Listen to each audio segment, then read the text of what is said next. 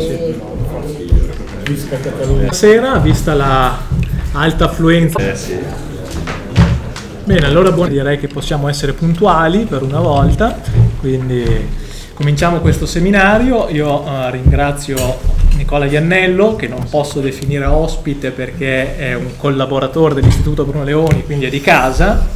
Eh, Nicola, eh, voglio ricordare che ha da poco curato, è fellow dell'Istituto Bruno Leoni, ma ha anche curato di recente un ebook su Anarchia, Stato e Utopia di Nozick, che ha preso spunto questo ebook da quel ciclo di seminari che abbiamo fatto sul, sul libro di Nozick. E Nicola, oltre ad avere partecipato a quel ciclo di incontri, ha anche curato questo ebook e- ed è l'ultima insomma, collaborazione di Nicola con, con l'istituto, ma anche in passato ad esempio ha curato una dei- delle prime pubblicazioni uscite col marchio IBL, eh, allora eh, per l'editore Rubettino, che era la società senza Stato, eh, i fondatori del pensiero libertario, complemento.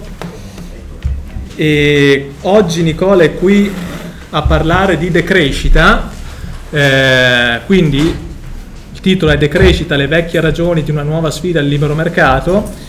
Io gli cedo eh, subito la parola, dopo il- la relazione di, di Iannello ci sarà spazio ovviamente per eh, domande, riflessioni e per chiedere anche chiarimenti al, al relatore. Grazie Prego. Filippo per farmi sentire sempre a casa quando vengo qua, quindi è un grandissimo piacere essere qua e anche avere un uditorio così davanti. Quanto- su quanto mi regolo?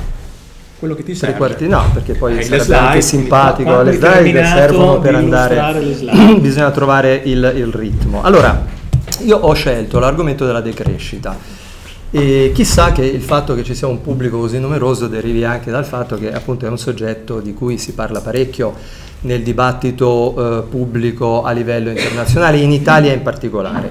E effettivamente è una proposta di carattere genericamente si potrebbe dire filosofico, ma anche economico-politico, ehm, che ha eh, suscitato molto interesse, ha preso parecchio piede e ha grande spazio sui media. E quindi a me a un certo punto, come, mm, da osservatore, mi è venuto in mente di andare a vedere più da vicino che cosa- in che cosa consiste questa proposta della decrescita, anche perché appunto normalmente se ne parla, se ne sente parlare in modo abbastanza positivo, elogiativo, ha visto anche lo, lo spazio che il principale esponente di questa corrente di pensiero, che è un pensatore francese che si chiama Serge Latouche, ha sui media, eccetera, ehm, la curiosità mi è, eh, mi è nata la curiosità di andare a vedere non solo e non tanto le proposte che cercherò poi di presentarvi della decrescita, ma cercare anche di capire quali sono i presupposti del discorso che viene fatto sulla decrescita, perché non dobbiamo mai dimenticare il fatto che qualunque proposta che abbia una connotazione politica, perché poi alla fine di questo si parla, ha- si basa su delle premesse. Non solo e non tanto perché è difficile dire qualcosa di nuovo, è molto difficile per ciascuno di noi di- dire veramente qualcosa di nuovo, ma perché qualunque cosa noi diciamo alla fine si appoggia su riflessioni di autori che hanno eh, anche più degnamente di noi elaborato concetti, eh, delineato prospettive, eccetera, eccetera. Quindi io mi sono eh, appro- eh, accostato in maniera critica a, questo- a questa proposta cercando soprattutto di vedere appunto quali erano i presupposti. Perché che cosa è la decrescita? Io appunto non sapendo quanto è familiare l'uditorio su- sulla decrescita, perché tanto se ne parla, però bisogna anche cercare di dire che cos'è, eh, cercherò di presentare i- in maniera eh, abbastanza anche didascalica che cosa ha detto la Touche, ma già il modo in cui presenterò che cosa ha detto la Touche è un'esposizione critica, anche perché devo dire che molto probabilmente il modo più critico per il modo più efficace come critica di Latouche è farlo parlare, perché vedremo che poi appunto questa pro- proposta della decrescita si sostanzia, si sostanzia in, in cose tutto sommato terra terra, diciamo così. Mm, cercherò appunto poi di, di svelare un po' più cosa c'è dietro. Vediamo, se dovessi presentare in maniera molto rapida questa proposta della decrescita di, di Latouche è una strettissima connessione con l'ecologismo, l'ambientalismo e, e tant'è che si, si, si potrebbe, la, lo si potrebbe sintetizzare con il termine di ecosocialismo. Alla fine questo è un socialismo con forti connotazioni ecologiche. O anche lui ogni tanto molto de, usa molto la parola democrazia e poi eh, quindi parla anche di democrazia ecologica, eccetera, eccetera. L'assunto è abbastanza ehm, facile da, da, da, rintracciare. L'idea che lo sviluppo economico, così come è stato indirizzato dalla rivoluzione industriale in poi, con l'avvento del capitalismo a livello più o meno planetario, lo sviluppo economico è incompatibile uno sviluppo economico tendenzialmente infinito come quello capitalistico è incompatibile con il, piane- il, pianeta in cui abitiamo che è un pianeta finito per definizione. Quindi le cose, le due cose fanno a pugni e non siamo più collegati? No, Quindi, stiamo andando, eh, stiamo andando. Dico, se, se no dico delle banalità se non siamo più collegati. Un momento, ci stiamo provando con i mezzi che ci sono. E, ehm, lo spunto fondamentale è questo, quindi una, una, un punto di partenza di carattere ecologico. Eh, da questo punto di vista eh, la Touche si appoggia sulle riflessioni, poi dopo magari lo vedremo, di un, di un economista eh, Romè, Georgescu Röntgen, un, un, economista rumeno di origine, poi stabilitosi in Francia, poi tutti gli autori che lui cita sono francesi, eh. Da buon intellettuale francese lui dialoga solo ed esclusivamente con autori che hanno scritto in francese, poi alla fine stringe, stringe, questo è. E poi quasi tutto questi, questi intellettuali francesi che fanno molti danni, quasi tutti sono nati all'estero sono diventati francesi. E è l'autore di Bioeconomia, questo, questo questo, questo mm, pensatore eh, romeno-francese in cui sostanzialmente dice lo sviluppo economico è in contrasto col principio della, secondo principio della termodinamica, insomma, si distrugge più energia di quanta ne venga creata, conservata, eccetera, eccetera, quindi uno sviluppo capitalistico infinito è destinato a consumare irrimediabilmente l'ambiente in cui viviamo. Quindi, la, il livello della produzione e del consumo a cui le nostre società sono giunte è, ha superato le capacità di rigenerazione della biosfera. La biosfera è l'ambiente in cui noi viviamo e da cui estraiamo risorse, eccetera. E qui ci sono tutti i concetti dell'impronta ecologica, il debito ecologico, cioè noi consumiamo le risorse delle generazioni future, oppure consumiamo così tante risorse che con eh, superano le capacità di rigenerazione, eccetera, soprattutto da quando c'è stato il passaggio ai combustibili fossi, fossili, scusate, eccetera, eccetera. Riesce anche a, a disseppellire il, il rapporto, quello sullo sviluppo del club di Roma degli anni 70 di Aurelio Peccei, cita come una, come una pietra miliare del, degli studi sociali, questo rapporto, io mi ricordo chi è della, un po' della no, mia generazione, ce l'avevamo in tutte le bibliotechine di classe, c'era il, il, libro sui limiti dello sviluppo di quegli studiosi che praticamente nel 71-2, non mi ricordo, preconizzavano che negli anni 80 sarebbe venuto il petrolio, eccetera, eccetera, eccetera. E scrivendo pur nel 2000, negli anni 2000, perché è abbastanza anziano Latouche, quindi la sua produzione tra l'altro cospicua, è spalmata su parecchi decenni, ma è anche un autore che continua a sfornare un libro dietro l'altro e riesce ancora nel, negli anni, uh, all'epoca di oggi, a, riesce ancora a citare il rapporto del Club di Roma come un punto di riferimento negli studi sull'impatto dell'attività economica sulla, sull'ambiente in cui viviamo. Latouche fa un discorso dicevo filosofico all'inizio, lui la, la, la, butta in filosofia, diciamo così, nel senso che eh, lui individua nella cultura contemporanea, nella cultura delle società capitalistiche, una, eh, individua una connotazione religiosa nello sviluppo capitalistico, cioè secondo, secondo Latouche lo sviluppo è diventata la nuova religione.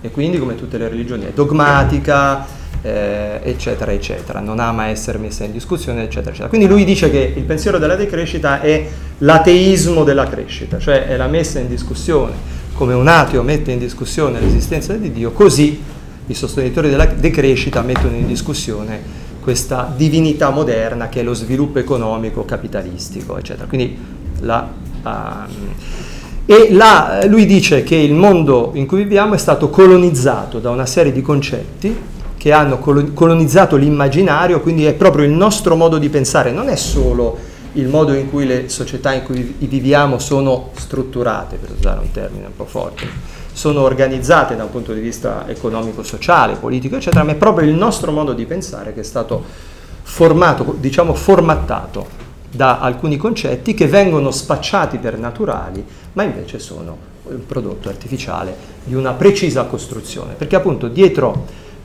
l'idea che ha anche la Touche è un'idea molto uh, costruttivistica della, della società, cioè la società è quello che qualcuno ha pensato che dovesse diventare, cioè la società in cui viviamo è il frutto di un progetto di intellettuali, uh, capitalisti, imprenditori, eccetera, eccetera, che hanno costruito la società in cui viviamo in questo modo. E quindi uh, ciò da cui dobbiamo uscire sono appunto tutti questi concetti che vengono eh, che vanno demistificati. Bisogna disvelare la loro natura artificiale e non naturale per mostrare come appunto viviamo in una società che è un prodotto. E quindi essendo un prodotto può essere anche smontata e rimontata in, in, in altro modo, in un altro modo che è appunto quello che eh, dovrebbe scaturire da una riflessione che vuole uscire dall'economia, perché la Touche scrive proprio un libro che si intitola L'invenzione dell'economia L'economia politica è un prodotto culturale che eh, nel XVIII secolo ha cominciato a essere fabbricato da intellettuali francesi ovviamente, perché tutto poi nasce e muore in Francia in questa prospettiva, in cui si è cominciato a pensare a, a, in modo economico. Prima l'uomo non aveva mai avuto bisogno di questa dimensione del sapere e a un certo punto si è cominciato a, a pensare in modo economico e dunque noi dobbiamo uscire da questo modo di pensare il nostro rapporto col mondo, il rapporto dell'uomo col mondo, il rapporto della società col mondo. Questo vuol dire fuoriuscire dal capitalismo, per, usare, per usare un termine che andava molto in Italia ancora negli anni Ottanta, credo.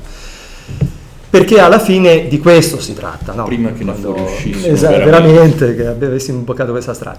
Ma eh, il, alla fine tutto questo che, cosa, che cos'è? È un discorso contro il capitalismo contro il libero mercato, contro il capitalismo, eccetera. Perché al capitalismo vengono imputati un po' tutti i mali che affliggono le società contemporanee, da qualunque problema sociale, qualunque problema ambientale scaturisce dal, dalla sete di profitto tipica del capitalismo. Eh, certo, si arrampica un po' su, anche sugli specchi la Touche, nel, nel senso che a un certo punto quando parla di usa il termine hegeliano di Aufhebung per dire che bisogna superare il capitalismo, quindi mh, bisogna uscire più che dal capitalismo, dalla mentalità capitali- acquisitiva del capitalismo, insomma fa un po' tutti dei giri di parole, però alla fine si capisce che i diritti di proprietà, la, il libero mercato non gli piacciono tantissimo.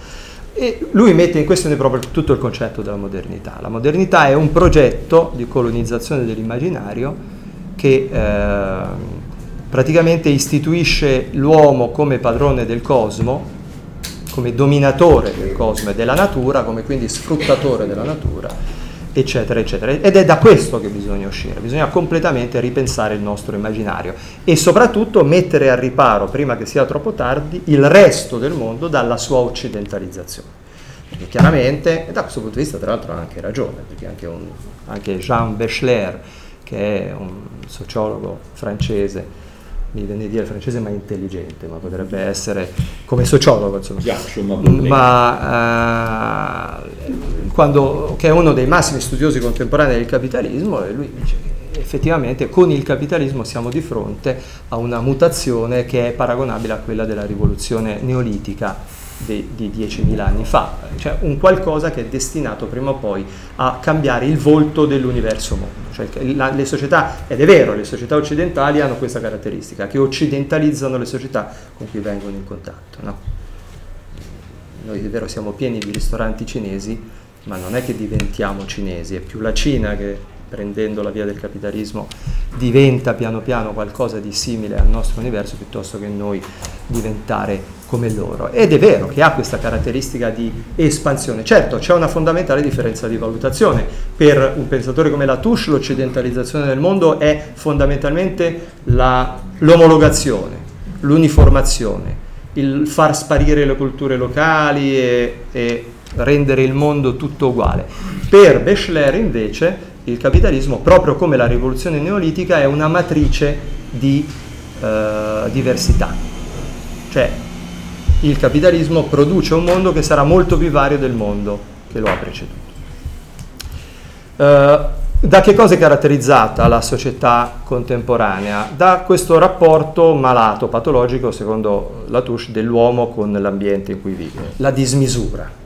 No, l'uomo moderno si concepisce come il signore padrone dell'universo e questo provoca chiaramente una, disastri sia a livello sociale sia a livello ambientale. Cioè, qualunque disastro che ci sia è prodotto da questa dismisura che è quella poi dell'homo economicus, cioè del fatto che il, l'individuo contemporaneo, l'individuo della società moderna è un individuo calcolatore, massimizzatore del profitto, eccetera, eccetera, senza riguardo per qualunque altro, altro aspetto della vita. Quindi il calcolo economico passa soprattutto, la sete di profitto passa soprattutto e eh, produce disastri a livello ambientale e a livello sociale. Questo perché appunto il mondo in cui viviamo è un mondo caratterizzato da concorrenza sfrenata, dalle diseguaglianze più, eh, più um, incolmabili e soprattutto dalla predazione della natura. Questa è la caratteristica tipica della società in cui viviamo ed è quello da cui, la religione da cui si deve uscire.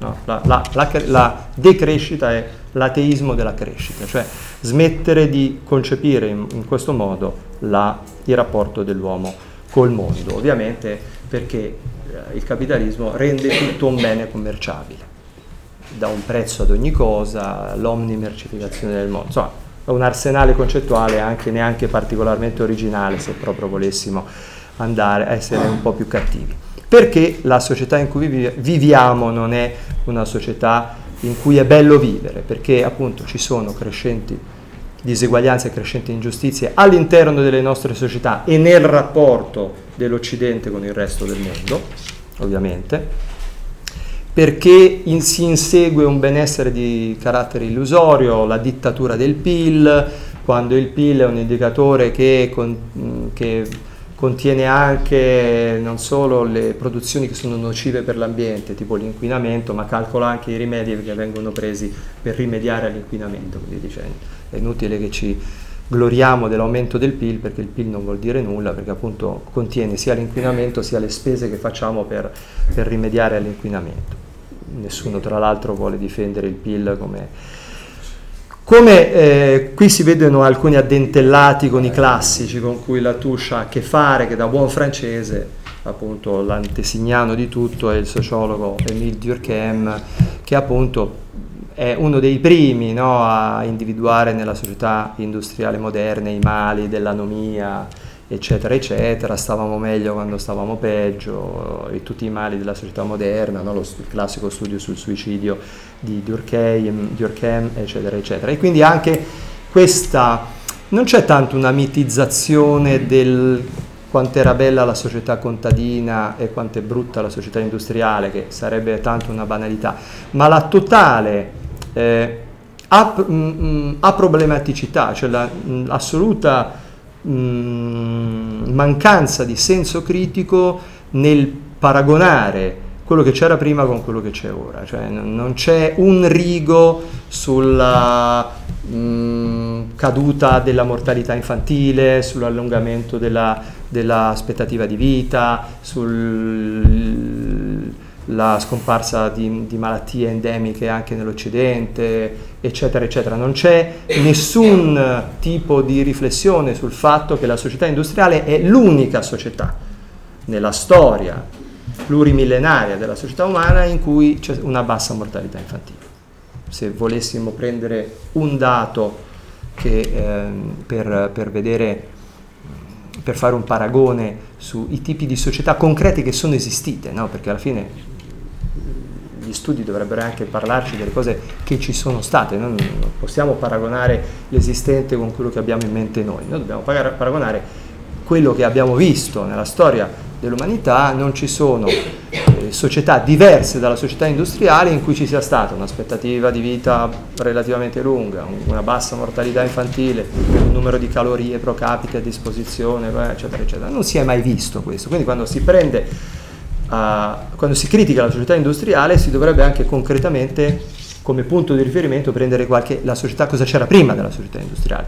Questo non viene mai fatto in modo, in modo eh, vorrei dire scientifico da parte di Latouche, cioè non, non, mai, non, vengono mai prese in considerazione quello che era concretamente la società industriale e quello che è la società industriale. La società industriale ha distrutto una specie di Arcadia in cui alla fine non, non si stava così male e ha fatto nascere tutta una serie di problemi sicuramente sconosciuti alla società preindustriale, perché evidentemente non, la vita della fa, di fabbrica, i problemi della nascita del proletariato urbano, eccetera, non esistevano nella società, nella società preindustriale. Però bisogna anche vedere che, quali problemi c'erano prima della società industri- preindustriale, non è che ci fossero, che fosse una società totalmente priva di problemi, quella che ha, che ha preceduto quella in cui bene o male viviamo da appena 200 anni, un paese come l'Italia anche molto meno, eh? basta pensare a ricordi di nonni o bisnonni per capire come per l'Italia l'uscita dalla società ehm, cost- contadina, pre-industriale, eccetera, sia una cosa tutto sommato recente. Ovviamente una delle caratteristiche della società, della, della, della cre- dello sviluppo, della crescita del capitalistica, eccetera, eccetera, è quella della, dello scaricare i costi, dello scaricare i costi hanno spento il, sulla, il proiettore. Qualcuno consigliere dalla... Da Maria Claudia. Mi ha dato un giorno. Non c'è niente. No, c'è un interruttore lì. Avete interrotto l'interruttore.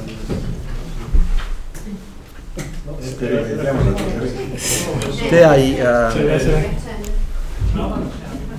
di solito non si riaccendono subito, no? I proiettori hanno anche un po' di problemi. Eh. Succede quando si richiamano le folle. Eh sì, lo so, problemi. E, mm, quindi la società della, della decrescita è una società problematica anche perché appunto scarica tutti i costi sulla natura, sulle generazioni future o sul mondo non occidentale, non capitalistico. Alla fine è questo, no? Il nostro livello di vita sta in piedi solo perché impoveriamo il resto del mondo.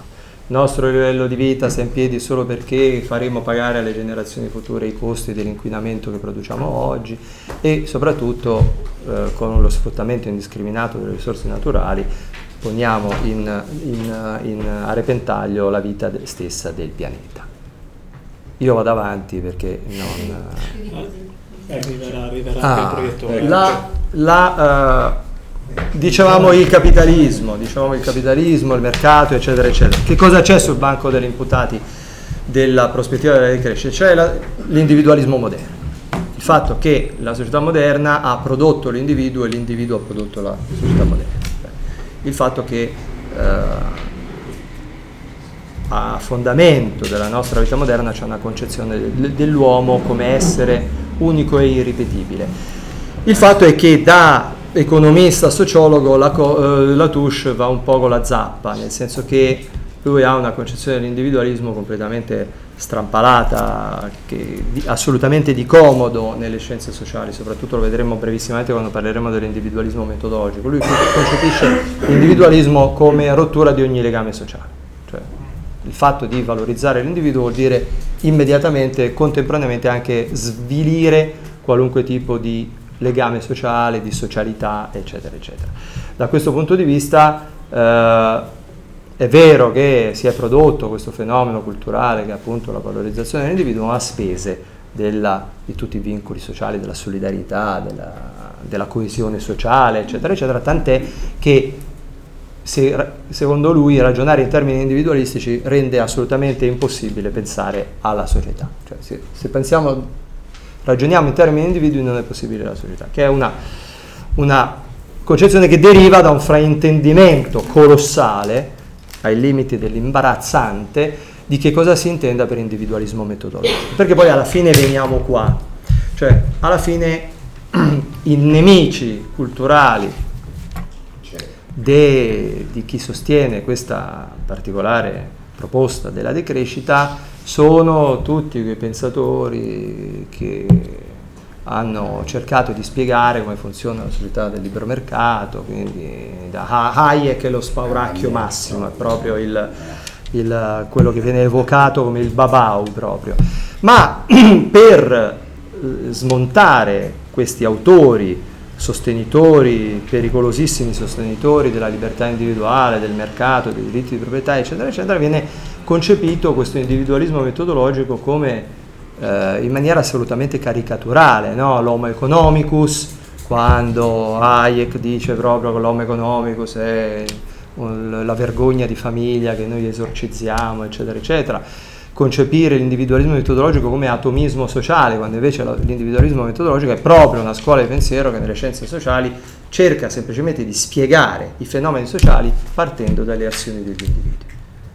Individui che vivono in società, vivono a contatto con gli altri individui e anzi il legame sociale scaturisce dall'interrelazione individuale e anzi non esiste l'individuo come uh, demiurgo prometeico che crea la società, ma ognuno di noi nasce all'interno dei legami con gli altri, si forma dal legame con gli altri, non esistendo un io preformato, ciascuno di noi è proprio il prodotto dell'interrelazione. Cioè al centro dell'individualismo metodologico c'è proprio l'interrelazione, il legame con gli altri. Ognuno di noi è il prodotto dell'interrelazione con gli altri. Ovviamente per gli individualisti metodologici non esiste, come per Durkheim e tutti questi pensatori che sono collettivisti, non esiste la società come entità a sé, come, come soggetto che agisce e che ci forma in quanto terzo, in quanto soprastruttura che forgia gli individui in cui vivono eh, gli individui che vi vivono, ma la società è il prodotto continuamente cangiante, mutevole, eccetera, eccetera, dell'interrelazione.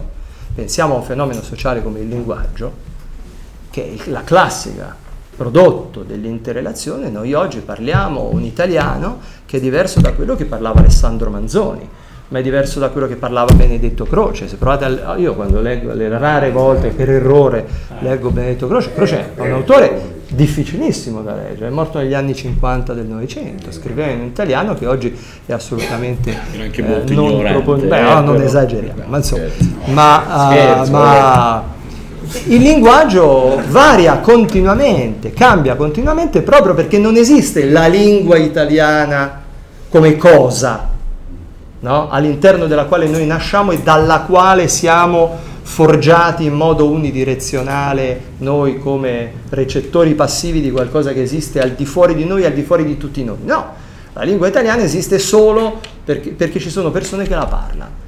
E siccome ognuno di noi la parla a suo modo, la lingua italiana cambia completamente, cambia continuamente. Tant'è che noi non riusciamo, non sappiamo neanche immaginare come sarà l'italiano parlato dai nostri bisnipoti, eccetera, eccetera, tra 50 anni ci saranno parole nuove, ci saranno espressioni nuove, eccetera, eccetera. Le lingue evolvono proprio perché sono il prodotto inintenzionale dell'azione di individui che interagiscono tra di loro. Ecco, nella visione dell'individualismo la Touche esprime una caricatura a limiti proprio della, della, della, dell'incomprensione veramente imbarazzante dei, di quali sono i presupposti di questa, di questa visione invece delle, delle scienze sociali.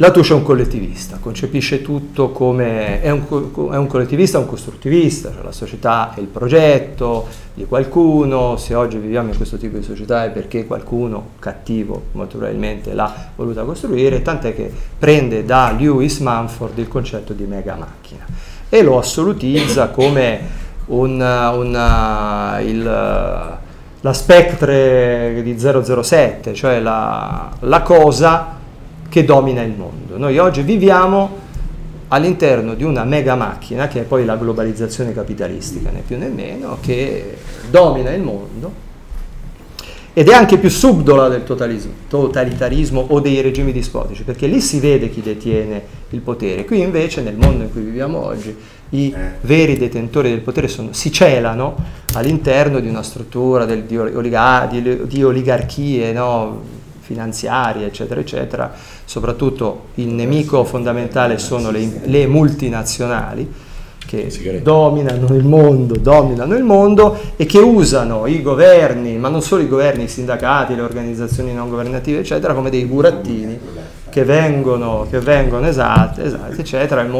Quindi noi viviamo in un mondo che è dominato, noi, dominato da una mega struttura transnazionale che muove come fossero pedine in una scacchiera i governi nazionali, le grandi organizzazioni, eccetera, eccetera, e quindi comandano le lobby, eccetera, eccetera, eccetera e da questo punto di vista poi tornano anche tutti i luoghi comuni del fatto che è la, la pubblicità, no? i consumatori, consumatori, noi siamo dominati dalla pubblicità, chi ci dice cosa fare, cosa comprare, cosa, che abitudini avere, eccetera, eccetera, insomma cose, addirittura la pubblicità appunto è più forte della propaganda politica, tu, c'è sempre questo fatto che tutto quello che sa di economia è molto più subdolo e molto più pericoloso di qualunque cosa che sappia di potere politico. No, sappia di potere. Il vero, il vero nemico degli uomini non è mai qualcosa che promani dal potere politico, è sempre qualcosa che promana fondamentalmente dal denaro dal profitto. Da questo punto di vista è anche interessante vedere appunto un, questo tipo di discorso che cosa ha a che fare col marxismo, con Marx. Ovviamente la Touche vede di buon occhio la critica che Marx fa del capitalismo. No. Però, però, però, però Marx, se ci pensate, era un grande ammiratore del capitalismo pensava che il capitalismo avrebbe portato l'umanità alla fine della preistoria, no? come dice in quella famosa pagina di per l'introduzione, per la critica dell'economia politica.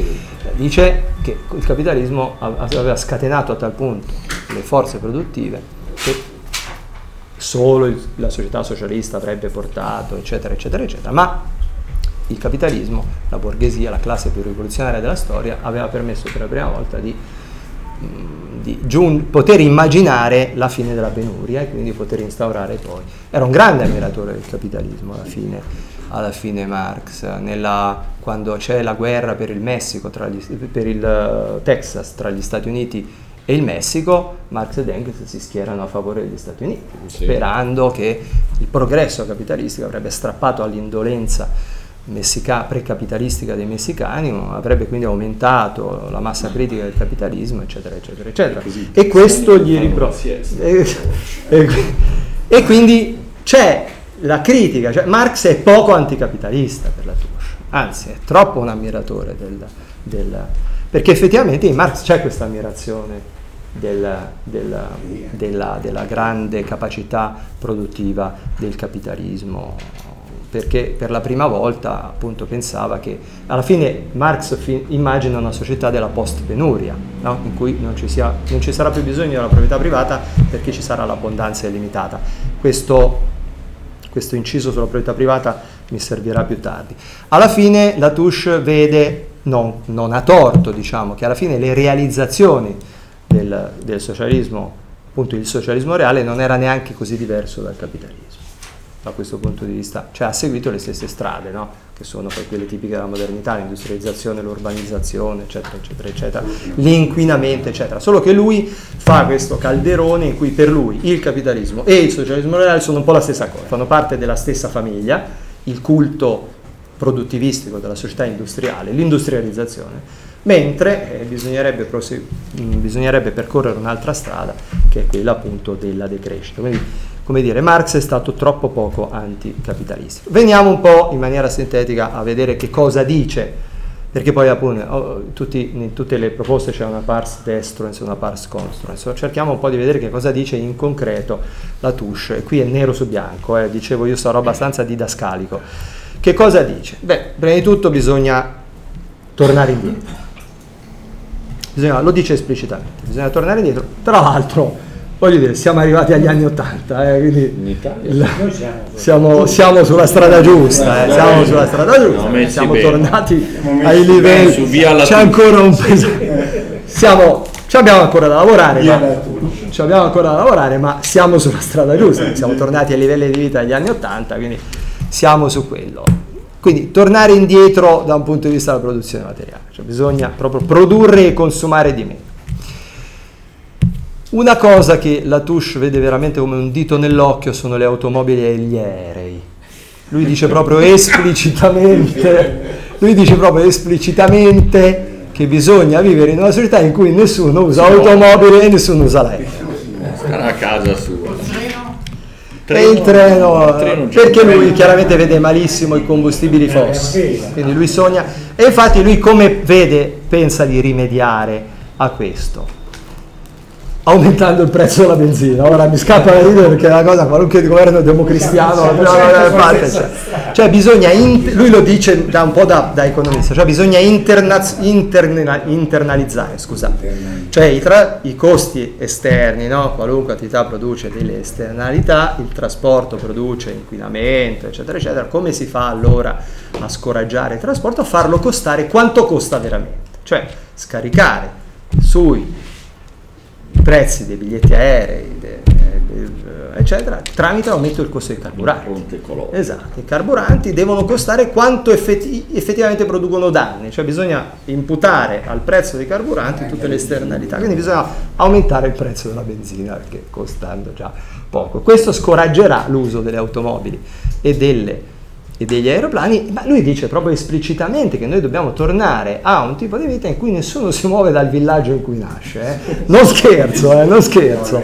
Cioè, potremmo anche finirla qua, però ormai siete venuti, quindi non vi faccio andare via, andiamo avanti, perché insomma, veramente ora non scherzo, eh, cioè, siamo vera- a volte anche di fronte, quando si va proprio a vedere veramente, siamo di fronte anche a cose di questo livello. Quindi questo è una... Poi bisogna, quindi questo porterà ovviamente a un totale ripensamento della, di dove e cosa produrre. Rilocalizzare vuol dire proprio riportare a livello locale, altro che chilometro zero, proprio al metro zero, perché alla fine bisognerà ripensare completamente la dislocazione delle attività produttive all'interno del... Bisogna tornare al zappare la terra, all'agricoltura contadina, cioè non Ovviamente la rivoluzione verde, cioè l'agricoltura industriale, non se ne parla neanche, non se ne parla neanche ovviamente, no? quindi bisogna tornare proprio a, all'agricoltura quella di una volta, all'agricoltura quella di una volta. Poi torneremo anche su questo perché parlerò anche un po' del, del lavoro. Bisognerà la, non si capisce come dovrebbe aumentare la produttività in questo modo e quindi dovremmo lavorare tutti di meno, perché insomma nel paese delle... delle, delle poi vedremo anche perché tornerò, tornerò sul lavoro. Bisogna aumentare i, i beni le, che non sono prodotti sul mercato, cioè le cose che non hanno prezzo, no? il resto c'è una nota carta di credito. Ecco, secondo la Touche dobbiamo vivere in un mondo che invece produce tutte le cose che non si comprano con i soldi, qualunque cosa questo voglia dire. Bisogna chiaramente stroncare la produzione di energia, ridurla al 25% di quello che è. La, la pubblicità è il male, quindi bisogna non, non, proibire, però bisogna stangare da un punto di vista delle tasse, aumentare le tasse, poi alla fine è questo, no? eccetera. E poi ecco, qui si potrebbe essere ancora più cattivi. Nessuno ha mai osato mettere in discussione la libertà di ricerca scientifica, no, cioè neanche l'Inquisizione fu. L'Inquisizione voleva che Galileo ritrattasse, ma non voleva che Galileo stesse a girarsi i pollici. Qui siamo proprio, no, bisogna, bisogna fermarsi e sottoporre anche ogni tanto dice, al vaglio democratico, ci parla degli Amish, dice gli Amish hanno sottoposto al, hanno sottoposto al vaglio democratico il progresso tecnologico, ma dice delle cose veramente anche un po' bizzarre, eccetera. Quindi bisogna sospendere un po' a un certo punto anche la ricerca scientifica, perché poi si sa che la ricerca scientifica poi viene applicata, viene fuori la tecnologia, la tecnologia porta eccetera eccetera.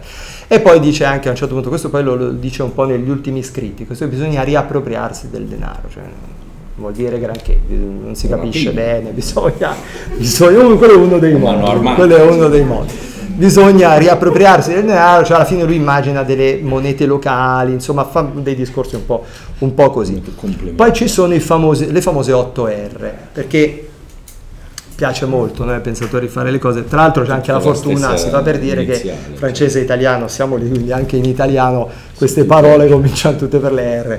Cioè bisogna ripensare i valori, bisogna riconcettualizzare il nostro modo di vivere, bisogna ristrutturare, tutto, giochi di parole. Alla fine Ecco, ridistribuire è già una cosa un po' più, più seria, perché alla fine si va sempre lì, no? Rilocalizzare abbiamo già detto, ma ritorna, ridurre i nostri livelli di vita, la produzione, i consumi, bisogna ridurre tutto, bisogna riutilizzare, non bisogna buttare via niente, eccetera, bisogna riciclare. Questa, vedendo, a lui piace tanto il riciclaggio, questa non è molto elegante, però leggendo i libri di Latouche si capisce come lui ricicli perché ci sono pagine intere che sono in tutti i suoi libri tutti i suoi cioè, ci sono proprio pagine intere che lui ha pubblicato dieci volte quindi è un, è un esperto di riciclaggio in questo senso cioè.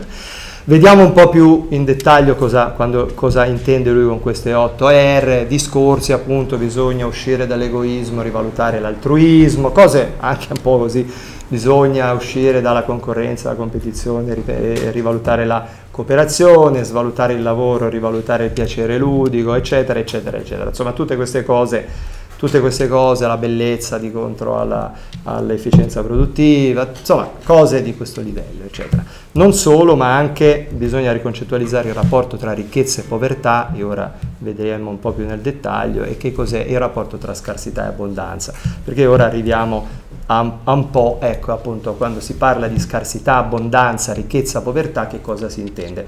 Quando si parla di decrescita, normalmente si parla, eh, spessissimo nei giornali si parla di decrescita felice. L'espressione decrescita felice non è di Latouche, è di un, di un italiano che si chiama Pallante. Latouche parla spesso di decrescita eh, serena o di, appunto anche di abbondanza frugale, che insomma è un concetto un po' così cerchiamo di vedere, eh, cerchiamo di vedere che cosa intende. Ecco, torno a quello che stavo un po' dicendo prima. Questa visione assolutamente acritica di quello che c'era prima della società industriale.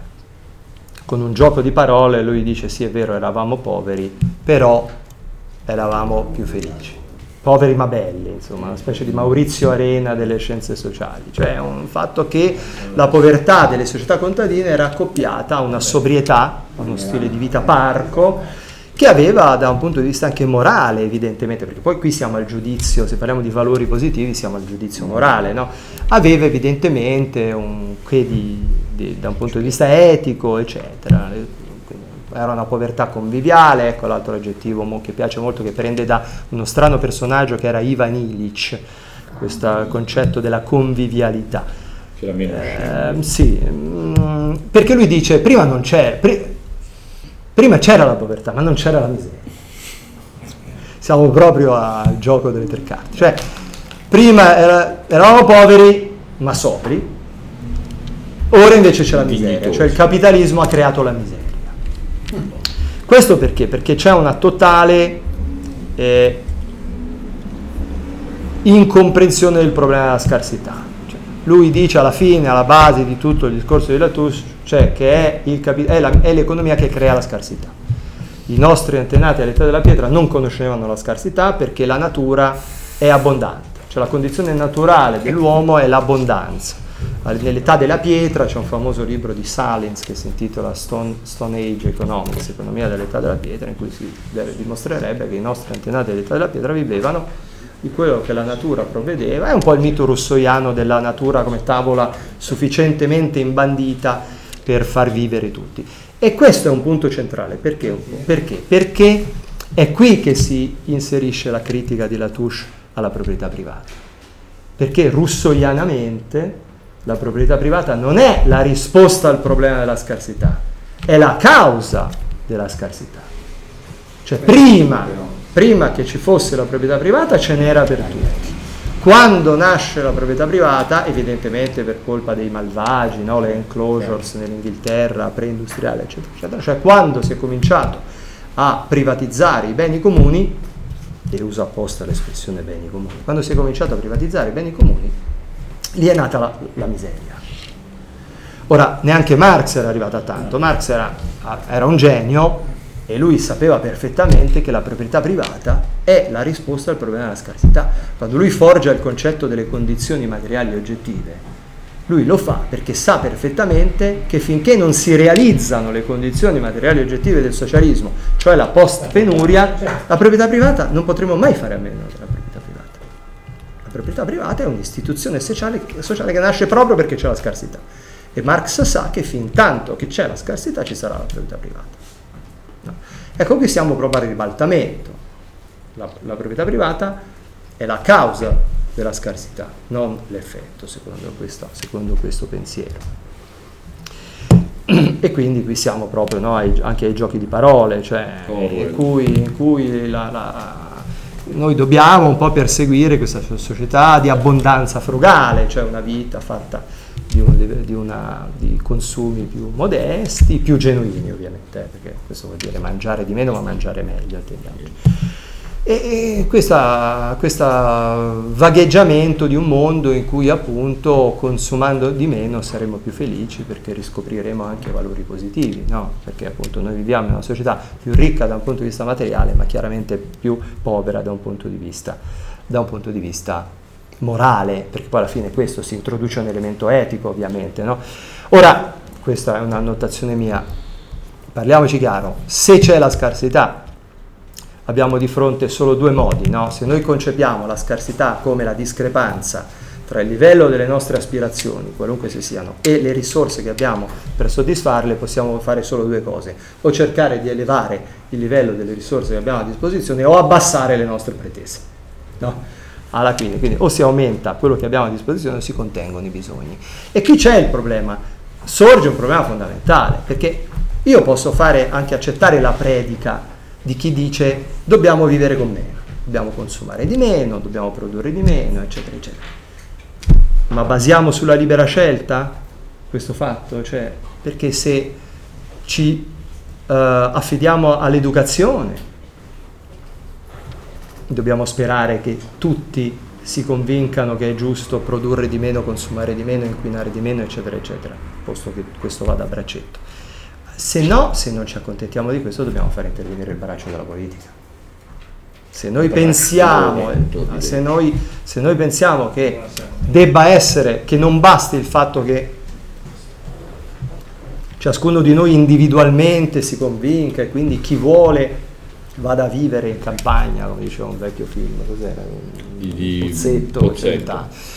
Oppure sì, ma, bisogna, ma questo non basta, no? se io sono convinto che la società capitalistica, la società industriale produce eh, il disastro sociale e la fine del pianeta in cui viviamo, eh, allora a questo punto deve anche intervenire la politica per invitare caldamente i miei simili a perseguire questo stile di vita frugale in cui tutti consumiamo di meno, perché non, basta che qualcuno consumi di meno, dobbiamo tutti consumare di meno. Quindi ecco che qui infatti la Latouche è preso un po', lui invoca la democrazia, eh, democrazia, però la democrazia funziona quando funziona esprimendo dei, cercando di convogliare quali sono le preferenze di chi vota.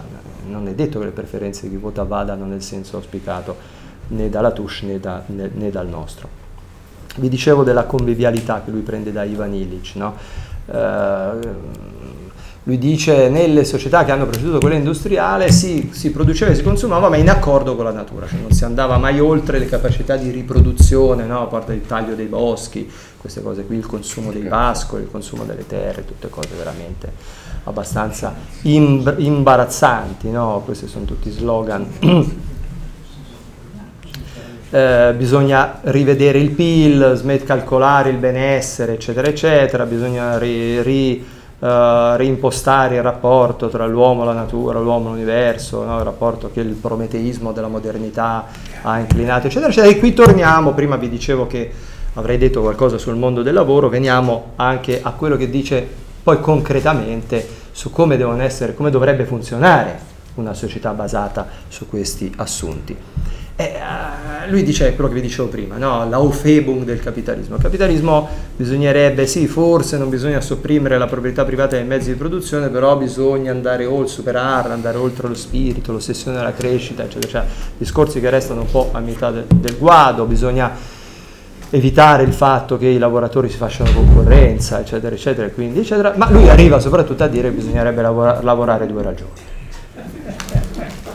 perché poi è questo. Cose che in alcune... In, alcune... in Italia sì, cioè, sono poche le aree.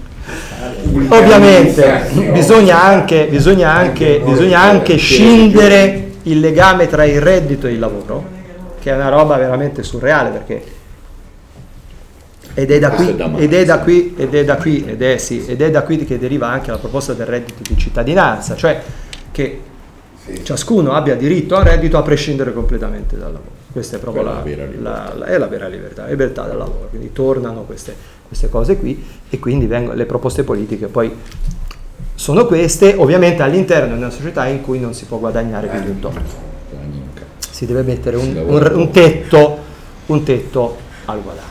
Perché chiaro, se dobbiamo, dobbiamo combattere la diseguaglianza, chiaramente dobbiamo anche non solo innalzare chi sta in basso, ma dobbiamo anche abbassare chi sta in alto. Esatto, esatto, esatto. C'era, c'è una, una novella di Kurt Vonnegut, no? con l'egualitarismo portato all'estremo, eh, ora non mi ricordo come si chiama, casualmente è in un, in un libro, è una raccolta di, di racconti che si intitola Welcome to the Monkey House, credo.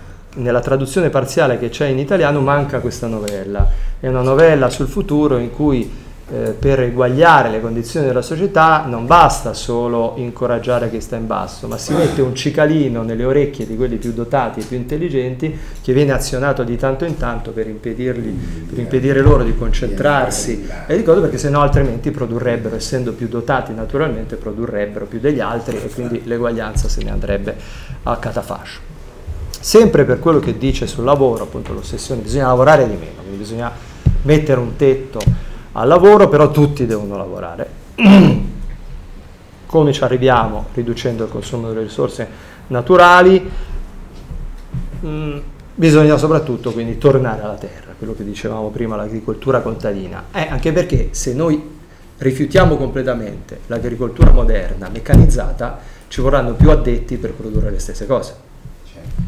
Cioè l'agricoltura, il ritorno all'agricoltura biologica farebbe, se, se- se cominciamo a fare a meno completamente di, di tutte le... Di tutte le Comunque la cosa è questa, l'esplicito, l'esplicito auspicio, l'esplicito auspicio di Latouche è che torni- eh, andiamo verso un tipo di società in cui tra il 20 e il 30% della popolazione faccia il contadino.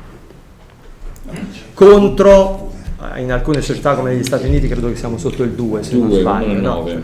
Bisogna tornare, bisogna tornare al fatto insomma, che un- quasi un terzo della popolazione zappi la delle terra. Eh, so, mondiali, Quindi è questo, cioè bisogna tornare a un punto in cui un terzo circa della popolazione faccia il contadino, zappi la terra. Vi dicevo prima che lui usa molto anche l'espressione di democrazia, ecosocialismo, democrazia ecologica, usando un'espressione cara perché tra, i- tra gli antenati, tra gli antenati di Latouche non c'è solo Durkheim, ma c'è anche il Carl Polanyi della grande trasformazione, no? L'idea dell'artificialità dell'economia deriva da Polanyi, dal fatto che l'economia che nel XIX secolo si è scatenata e ha sottomesso il resto della società debba essere reincastonata nel sociale, eccetera, eccetera. Bisogna, la modernità ha disincantato il mondo, bisogna reincantarlo, bisogna vivere meglio eh, lavorando di meno, fare un po' di slogan, eccetera, eccetera. E poi ogni tanto viene fuori anche il protezionismo, chiaramente, perché l'agricoltura biologica non può essere competitiva con l'agricoltura industriale, quindi o proibisci l'agricoltura industriale o proteggi quella biologica, insomma alla fine si va sempre per... Cos'è il sogno del Ricette dopo sviluppo? Il sogno dello- lui è convinto che la società della decrescita sia una matrice di alternativa, cioè che la società della decrescita sarà plurale. Nessuno di noi può immaginare come sarà la società della decrescita perché sarà comunque una società, una matrice di diversità. Non sarà una società omologata, non sarà una società ehm, del, di McDonald's, del McDonald's come la società in cui viviamo, eccetera, eccetera. Ci saranno modi diversi in cui, in cui eh, la gente troverà strade diverse in cui eh, produrre la propria vita e quindi bisogna mettersi alle spalle questo tipo di società che persegue esclusivamente il benessere materiale, che distrugge l'ambiente e i legami sociali, questo lo dice eccetera.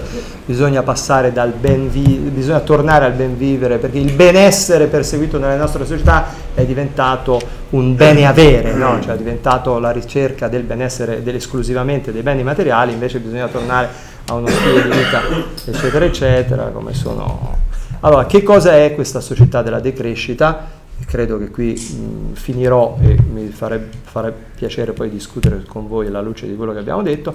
Che cosa dice su che cosa, che cosa sarà la società della decrescita? Perché alla fine c'è anche una proposta politica. no? A un certo punto si chiede, ma la- i, de- i decrescitisti devono fare un partito, devono presentarsi alle elezioni, cosa dobbiamo fare, cosa non dobbiamo fare? Perché chiaramente ci vuole l'ausilio della politica per sostenere una, una- una- una, proposta del genere. Allora, la società della crescita sarà una decre- società del pareggio del bilancio, insomma, potrebbero fare Pagliarini ministro del bilancio della società della decrescita. Un bilancio in pareggio perché per definizione le entrate copriranno, le entrate fi- copriranno le spe- la spesa. Si spende niente, Così, non, non- due ore al giorno Esatto. Ovviamente l'imposizione, l'imposizione, l'imposizione fiscale sarà fortemente progressiva fino a, es- a scoraggiare il, il, profilo, il guadagno oltre un certo livello, perché chiaramente se noi imponiamo un tetto massimo ai guadagni è come mettere una liquida del 100% sopra un certo, quindi non si potrà più guadagnare certa vita perché in Francia non ci sono andati tanto lontano, tutto sommato. I beni di lusso andranno fortemente colpiti dalle imposte indirette, le bollette dovranno essere a prezzo progressivo, chi, chi più consuma, o del reddito, eccetera, eccetera, eccetera, eccetera. Ci vuole una forte tassa patrimoniale. Alla fine voglio dire, tutto questo approda a una serie di proposte che non è che siano così tanto non è che suonino così tanto lontane, lontane da quello che poi è il vero dibattito, è il vero dibattito, è il vero dibattito, eccetera, eccetera, imposta patrimoniale, eccetera, eccetera. E poi chiaramente c'è la norma di chiusura, la cosa che risolve tutto. La cosa che risolve tutto. Nel caso il bilancio non sia in pareggio si stampa moneta. Perché, perché chiaramente, chiaramente stampando, questo i bambini, no? è, come, è come mia figlia, è come mia figlia che mi diceva, abitava quando mia figlia era piccola c'era una concessionaria di auto di lusso nel quartiere e mi diceva papà perché non compri la Ferrari? Ma veramente? E mi ha detto ma te hai il bancomat, vai a ritirare i soldi. Effettivamente i bambini quando vedono gli adulti che hanno i soldi e pensano che la ricchezza sia avere, ritirarli dal bancomat. No? E qui purtroppo, ma non solo questi, ma tanti altri sono convinti che per la ricchezza ave- essere, ricchi, esatto, essere ricchi è avere tanti soldi, stampiamo tanti soldi e risolviamo i problemi. No? La ricchezza è avere soldi, quindi da un punto di vista politico, se noi emettiamo molta, molta moneta, risolviamo i problemi perché allora, in sostanza io mi fermerei qua. Eh, la proposta è questa. Io credo, appunto, l'esposizione si critica da sola, nel senso che basta, è molto comodo un pensatore come Latouche da criticare perché basta farlo parlare. In filigrana io ho cercato un po' di vedere quali sono appunto gli addentellati con alcuni classici, con alcuni pensatori contemporanei, peraltro espliciti eh, anche, non è che li nasconde. È chiaro che un altro punto di riferimento, mi sono dimenticato, era il, se non sbaglio, nipote di Durkheim, che era Marcel Mauss, l'antropologo del dono, no? quello che ha scritto quel libro famoso, eccetera, eccetera. Tant'è che in Francia esiste una galassia che si intitola proprio Mauss, che però è diventato l'acronimo di movimento anti-utilitarista nelle scienze sociali. Un grande esponente è Alain Caillé e Latouche, Latouche è molto simpatico col MOS, non ho capito quanto è organico al MOS, esiste una revue du MOS, che la trovate anche su internet, però si paga e, mh, mm, è molto attivo questo MOS, è molto attivo appunto che si rifà esplicitamente al pensatore del dono proprio perché la reciprocità, alla fine che cosa mettono in, in discussione questi, tutti questi pensatori? Mettono in discussione lo scambio. Alla fine il grande nemico di tutti questi pensatori è lo scambio come gioco a somma positiva. Non è vero che la società e la cooperazione sociale si basa sullo scambio, perché lo scambio non è mai, è sempre l'inganno di qualcuno l'inganno del, furno, del furbo sullo sciocco, del forte sul debole, non esistono scambi ma paritetici, e infatti lo scambio non esiste non proprio perché non c'è parità e quindi alla fine c'è la rivalutazione di tutta l'antropologia e l'economia del dono. E questo, poi alla fine se si va a grattare c'è questo, cioè la cooperazione sociale non deriva dallo scambio, la cooperazione sociale deriva dalla reciprocità, dalla reciprocità del dono quindi da un tipo di interazione che non è quella in cui qualcuno guadagna a spese di qualcun altro, perché in questa visione statica della, dell'economia, se ci pensate, lo scambio è sempre visto come l'arricchimento di qualcuno e danno di qualcun altro, ma è la reciprocità del dono. Parentesi, e qui chiudo perché sono tante le cose anche critiche che possono essere dette. Quando si parla dell'esaurimento delle risorse naturali, no? del fatto che il pianeta è finito e quindi eccetera, che cosa viene fuori? Viene fuori una concezione del valore che è quella fondamentalmente oggettiva marxiana del valore lavoro, eccetera, cioè che le cose, le risorse sono uno stock che esiste in natura e che l'uomo usa, sono lì, c'è una specie di magazzino dove l'uomo va prende il petrolio, prende l'uranio, prende il legno, eccetera, eccetera, e prendendolo lo sottrae a una cosa, a un tot. Che Prima a un altro, Pri- e poi a tutti. quando invece non esistono i beni in natura, in natura esistono le cose. È la capacità dell'uomo di usarle per soddisfare i bisogni che trasforma le cose in beni. Certo, Non esistono i beni economici. Il petrolio è da 150 anni o 160, non mi ricordo, è stato l'anno scorso, Carlo Stagnaro che è un esperto ci ha scritto un articolo, sono 150 o 100 151, 161 anni che siamo entrati nell'età del petrolio. Il petrolio è diventata la cosa più su cui si basano tutti i trasporti del mondo, eccetera, eccetera, la risorsa, tutto si basa, viviamo in società basate sul petrolio. Per millenni il petrolio è stata una cosa di cui l'uomo non è stato capace di, di- di trarre... Pericolosa. Di trarre, ah, inquinava. I Il pozzi, il rame. È un esempio Sì, sì. Cioè, alla fine non esistono, non esiste, sì, non esistono, inquinava i pozzi d'acqua, non esistono risorse naturali, esiste la capacità dell'uomo di, di usare cose per soddisfare i propri bisogni. Contro il club di Roma e contro i catastrofisti del club di Roma, Julian Simon, un grande economista, che è quello che sfidò, oddio, non mi ricordo come si chiamava, quello de, credo fosse quello della bomba, della population bomb, sfidò uno degli economisti catastrofisti, mi pare, che, di quelli che preconizzavano che negli anni Sì, 80 sarebbe i 10 finito il petrolio, e lui fece una scommessa in cui che il prezzo di tutti questi beni in futuro sarebbe diminuito perché sarebbero diventati più abbondanti. No, il prezzo è un indicatore di scarsità, è un livello di scarsità. Ebbene, lui vinse tutte le scommesse no? contro i catastrofisti, perché c'è sempre la capacità dell'uomo di trovare nuove risorse. Questo non vuol dire che non esistano problemi, questo non vuol dire assolutamente che non esistono i problemi, anzi, la vita dell'uomo è tutta risolvere problemi. La- L'avventura dell'uomo su questa terra è proprio risolvere problemi. La libertà è il più formidabile, il più formidabile strumento che abbiamo per risolvere i nostri problemi. Se noi mettiamo limiti alla libertà di intrapresa, di ricerca, eccetera, eccetera, sicuramente facciamo una, sicuramente facciamo una cosa, ci priviamo del più formidabile strumento per risolvere i nostri problemi ed è per questo che appunto che questa è una proposta che assolutamente non contribuisce a risolvere i nostri problemi, ma semmai li aggrava. Grazie.